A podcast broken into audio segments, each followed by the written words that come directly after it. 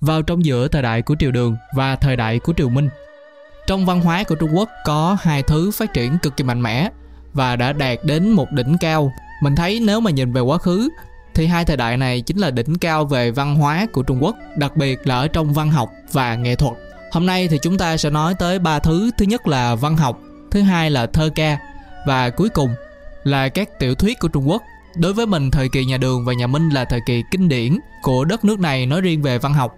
Cho nên có nhiều thứ mà người ta đã được truyền cảm hứng từ cả tôn giáo và cả triết học. Mình thấy có một cái hay ở trong tôn giáo, đó là đất nước nào mà có một nền tôn giáo phát triển thì văn hóa cũng như là nghệ thuật của đất nước đó cũng đều rất là phát triển và nó thật sự rất là phong phú. Nếu bạn đi du lịch ở một quốc gia nào đó ở trong châu Âu thì thường chúng ta sẽ đi tới các viện bảo tàng hay là các khu nhà thờ. Những chỗ này thì đã được xây dựng từ rất lâu rồi và kiến trúc của chúng thì cực kỳ đẹp. Thì ở châu Á cũng vậy, cụ thể là Trung Quốc, tôn giáo cũng như là những tư tưởng triết học đã truyền cảm hứng cho con người để có thể xây dựng nên những công trình tuyệt đẹp cũng như là có thể tạo ra những tác phẩm để đời hai ngày nay chúng ta gọi là kinh điển đầu tiên thì chúng ta sẽ nói về văn học để nói về văn học của nhà đường và nhà minh thì không thể nào mà không nhắc tới một kỳ công mà những người nhà hán đã tạo nên. Đó chính là họ đã phát minh ra giấy. Nếu mà không có giấy thì làm sao mà viết?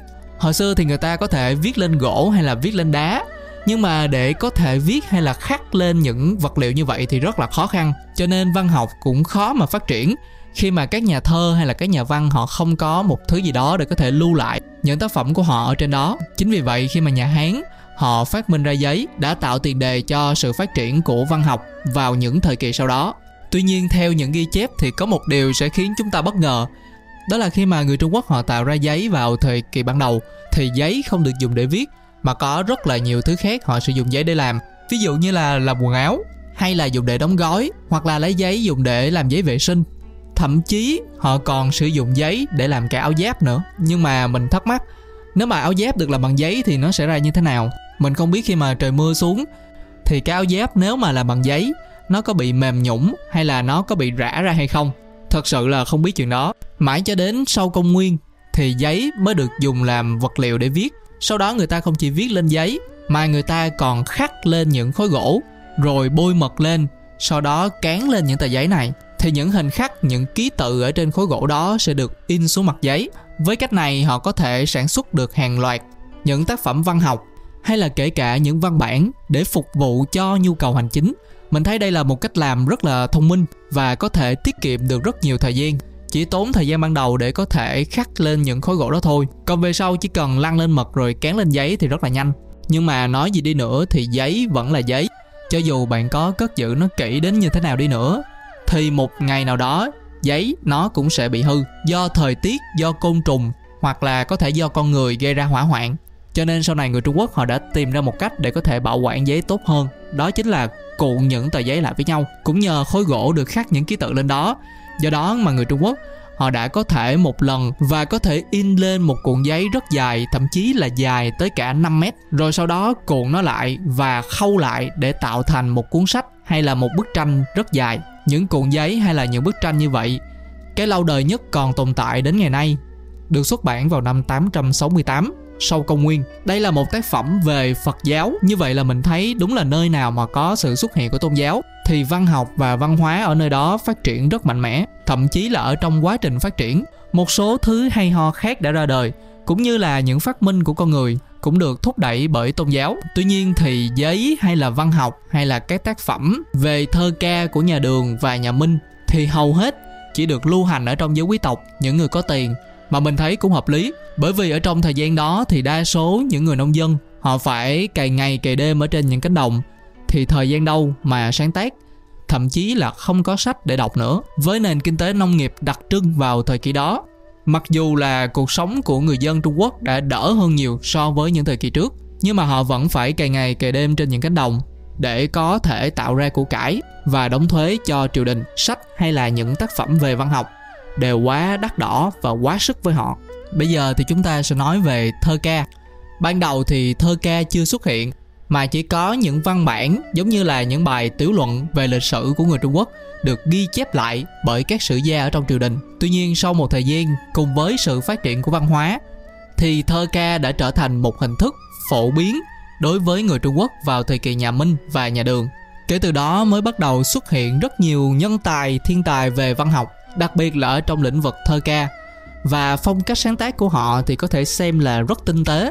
Những chủ đề mà các nhà thơ người Trung Quốc vào thời kỳ Trung Cổ họ quan tâm có thể là về thiên nhiên, về sự thay đổi của các mùa xuân hạ thu đông hay là niềm vui ở trong cuộc sống, niềm vui với những người xung quanh, những người bạn và đôi khi là họ chia sẻ những nỗi buồn những nỗi buồn trước sự vô thường sự mất mát trong cuộc sống có thể đây là những ảnh hưởng từ phật giáo.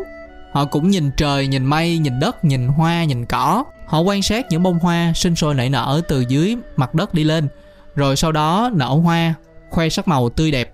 Nhưng rồi qua một thời gian, bông hoa cũng tàn và trở về với đất.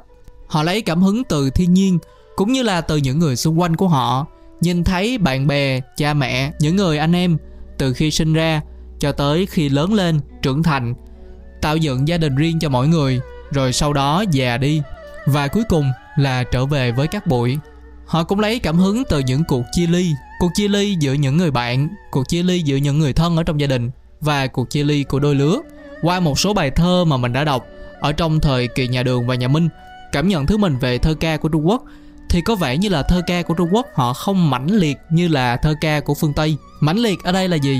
Tức là trong tình yêu họ không biểu lộ rõ ràng cảm xúc của mình cho đối phương biết mà chỉ mượn gió, mượn mây, mượn trời, mượn đất, mượn những hiện tượng xung quanh để có thể nói lên tâm trạng của mình. Thật ra đây cũng là một nét đặc trưng riêng của thơ ca phương Đông. Chúng ta không trực tiếp miêu tả tình yêu của chính bản thân mình mà chúng ta mượn những thứ xung quanh như là những cơn gió, ánh nắng hay là tiếng chim hót để có thể mang theo tâm trạng của chúng ta gửi đến người mình yêu. Và thơ ca của Trung Quốc vào thời điểm đó cũng không gợi cảm như là thơ ca của Ấn Độ, tức là họ không nói nhiều về sự quyến rũ của sắc dục hay là sự hấp dẫn có liên quan đến những vấn đề như là giới tính. Có thể nó đến từ bản chất ngôn ngữ của Trung Quốc. Mình không biết tiếng Trung, nhưng qua một số tìm hiểu và tham khảo ở trên mạng thì mình phát hiện ra là tiếng Trung thật ra rất là cô động cô động ở đây có nghĩa là một từ ở trong tiếng trung có thể hiểu theo nhiều nghĩa khác nhau và trong mỗi nghĩa lại có nhiều thông tin khác nhau. Do mình không hiểu tiếng trung cho nên mình cũng không biết giải thích như thế nào, theo ngôn ngữ của trung quốc. Nhưng mà mình có thể mượn tiếng việt để giải thích vấn đề này. Chắc là bạn đã từng nghe qua một cuốn sách có tên là đắc nhân tâm rồi, đúng không? Cuốn sách này, tên tiếng anh của nó rất là dài. Mình nhớ không lầm là how to win friends and influence people. Mình tạm google dịch. Cái tên này thì nó là làm sao để có được bạn bè và ảnh hưởng đến mọi người. Thì cái cụm làm sao để có và ảnh hưởng đến mọi người, thì dịch sang tiếng việt, tác giả dịch ra là chữ đắc. Còn bạn bè và mọi người thì được dịch là nhân tâm. Quá là xuất sắc luôn. Vừa bao hàm đầy đủ ý nghĩa, mà còn ngắn hơn, hay hơn so với bản gốc tiếng anh của cuốn sách. Thì mình nghĩ ở trong tiếng trung quốc, nó cũng tương tự giống như vậy. Tức là nghĩa của một từ nó rất là cô động. Do đó mà thơ ca của Trung Quốc cũng rất là ngắn. Một bài thơ có thể là có 8 câu hay là 4 câu. Và mỗi câu thường thì sẽ có 5 chữ hoặc là 7 chữ. Có một đặc điểm nữa ở trong tiếng Trung là tiếng Trung không phải chia động từ và không phân biệt giới tính. Do đặc tính này mà các bài thơ của Trung Quốc với 5 chữ cũng đã đủ cho các nhà thơ họ có thể chia sẻ hết tâm trạng của họ ở trong đó. Đầy đủ nội dung, ngắn gọn và xúc tích tuy nhiên khen là vậy nhưng mình cũng thấy một phần hạn chế của ngôn ngữ này nếu mà cái gì đó nó quá ngắn gọn hay là nó quá xúc tích thì nó dễ bị gây hiểu lầm. Tức là một chữ mà có thể hiểu theo nhiều cách khác nhau. Như vậy thì khi mà đọc nhiều người sẽ có cảm giác mập mờ hoặc là khó hiểu hoặc là mỗi người hiểu theo một cách. Như vậy thì mình thấy ngôn ngữ nào cũng có cái hay và cũng có cái dở của nó. Quan trọng là làm sao để dùng đúng lúc cũng như là dùng đúng việc. Kế tiếp là hai nhà thơ đặc biệt ở trong thời kỳ nhà Đường mà chắc chắn ai trong chúng ta cũng đã từng nghe qua, đó chính là Lý Bạch và Đỗ Phủ. Đây là hai thiên tài đại diện cho thời đại đó. Không biết bây giờ ở trong chương trình tiếng Việt hay là ngữ văn, trong cái cuốn sách giáo khoa có nhắc tới hai người này hay không? Nhưng mà hồi xưa khi mà mình học thì có học về Lý Bạch cũng như là thơ của Lý Bạch. Mình còn ra nhà sách mua một quyển thơ ngắn của Lý Bạch, mặc dù chắc chắn lúc đó khi mà mình đọc thì mình cũng chả có hiểu cái gì. Đặc biệt là thơ đã được dịch sang tiếng Việt và họ sử dụng những từ Hán Việt rất là phức tạp đối với một học sinh như mình lúc đó. Nhưng mà sau này khi xem lại thì phát hiện ra là ở trong thơ của Lý Bạch có một cái hay. Đó là ông có thể truyền đạt tinh thần tự do rất là sáng tạo, không chỉ về những chủ đề tự do, mà ông có thể chuyển đổi trạng thái giữa niềm vui và nỗi buồn ở cùng trong một bài thơ. Bài thơ giống như là một lời khuyên, một lời chữa lành, một lời tâm sự hay là một sự đồng cảm của tác giả đối với người đọc ở nhiều thời đại khác nhau.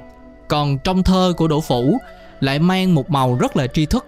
Bởi vì như đã nói ở đầu video, vào thời điểm này, người ta chỉ làm thơ về những quan sát bình thường, quan sát về thiên nhiên, quan sát về hoa lá, cây cỏ, con người, hay là tâm trạng của một người mà hiếm khi đụng vào vấn đề lịch sử hay là đạo đức, cũng như là những bất công ở trong xã hội. Và thơ của đỗ phủ lại mang tinh thần đó. Có thể thơ của ông hướng tới tầng lớp tri thức, hoặc là bản thân ông cũng đã là một tầng lớp tri thức rồi có vẻ như là ông muốn tạo ra sự rung cảm cho nhiều người với những thứ mà ông cảm thấy bất bình. Và khi đọc thơ của ông, thì họ cũng sẽ cảm thấy bất bình với những chuyện đó. Nhiều tác phẩm của đỗ phủ đã phản ánh mối quan tâm về sự bất công ở trong xã hội giữa các tầng lớp khác nhau, ví dụ như là nông dân hay là chủ nô và các quý tộc, cũng như là quan lại ở trong triều đình. Kế tiếp là những tình huống khó khăn của những con người sinh ra vốn họ đã bất hạnh rồi nhưng nay lại phải sống ở trong một xã hội không tạo điều kiện cho họ có thể đổi đời. Tức là sinh ra như thế nào thì họ sẽ ra đi như vậy. Ý ở đây là về hoàn cảnh cũng như là địa vị trong xã hội của họ. Điều này không phải là dễ tìm thấy ở trong các tác phẩm cùng thời đại của nhà thơ Đỗ Phủ. Và mình thấy là ông phải thật sự rất là gan dạ cũng như là quyết tâm mới có thể viết lên những tiếng nói của người nông dân, những người gặp phải sự bất công ở trong cuộc sống nhưng mà tiếc là cả thơ và văn xuôi của những nhà văn vĩ đại vào thời kỳ nhà đường thật ra là không tiếp xúc hoặc là chưa bao giờ tiếp cận với phần lớn người dân của Trung Quốc vào thời kỳ đó. Nông dân và các thợ thủ công của Trung Quốc đã học được kiến thức về lịch sử, nho giáo hay là thậm chí là các kinh điển của Phật giáo, phần lớn là thông qua truyền miệng hay là qua những câu chuyện của những người kể chuyện. Vào thời điểm đó có một công việc mình thấy rất là thú vị là có một người sẽ đứng ở trong một cái quán trọ hay là một nhà hàng nào đó, rồi bắt đầu kể chuyện cho mọi người nghe. Cũng giống như là một nhà sáng tạo nội dung, nhưng mà ở thời kỳ trước, cũng có những người họ đi lang thang khắp nơi và hát rong. Ở trong ca từ của họ cũng ẩn chứa những câu chuyện về lịch sử, về những sự bất công ở trong xã hội. Ngoài ra thì phật giáo cũng phát triển, cho nên là sẽ có những nhà sư họ đi lang thang khắp nơi để có thể phổ quát phật pháp cuối cùng thì chúng ta sẽ nói tới tiểu thuyết của trung quốc.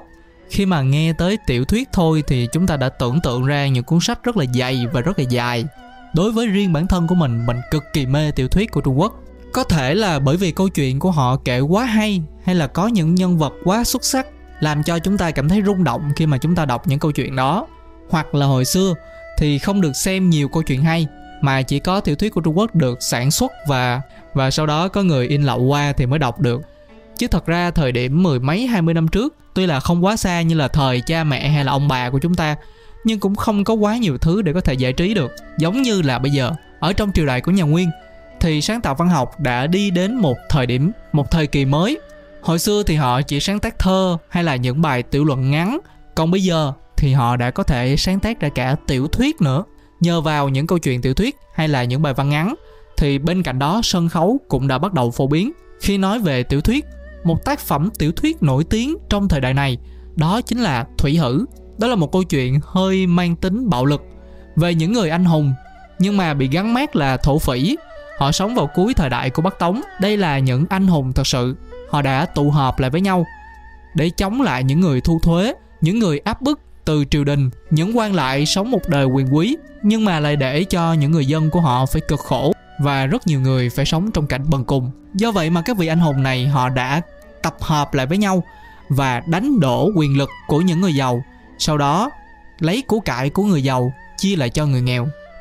Thủy hử là một tiểu thuyết văn xuôi đầu tiên mô tả cuộc sống của người dân trung quốc vào thời kỳ trung cổ và nó được viết thông qua ngôn ngữ của chính họ. Và đây cũng là toàn bộ nội dung của video lần này. Đừng quên nhấn đăng ký để không bỏ lỡ số ra tiếp theo. Nếu bạn có hứng thú đến những chủ đề khác thì đừng quên ghé thăm các kênh của quần đảo podcast. Còn bây giờ thì mình xin cảm ơn và hẹn gặp lại vào video ngày mai.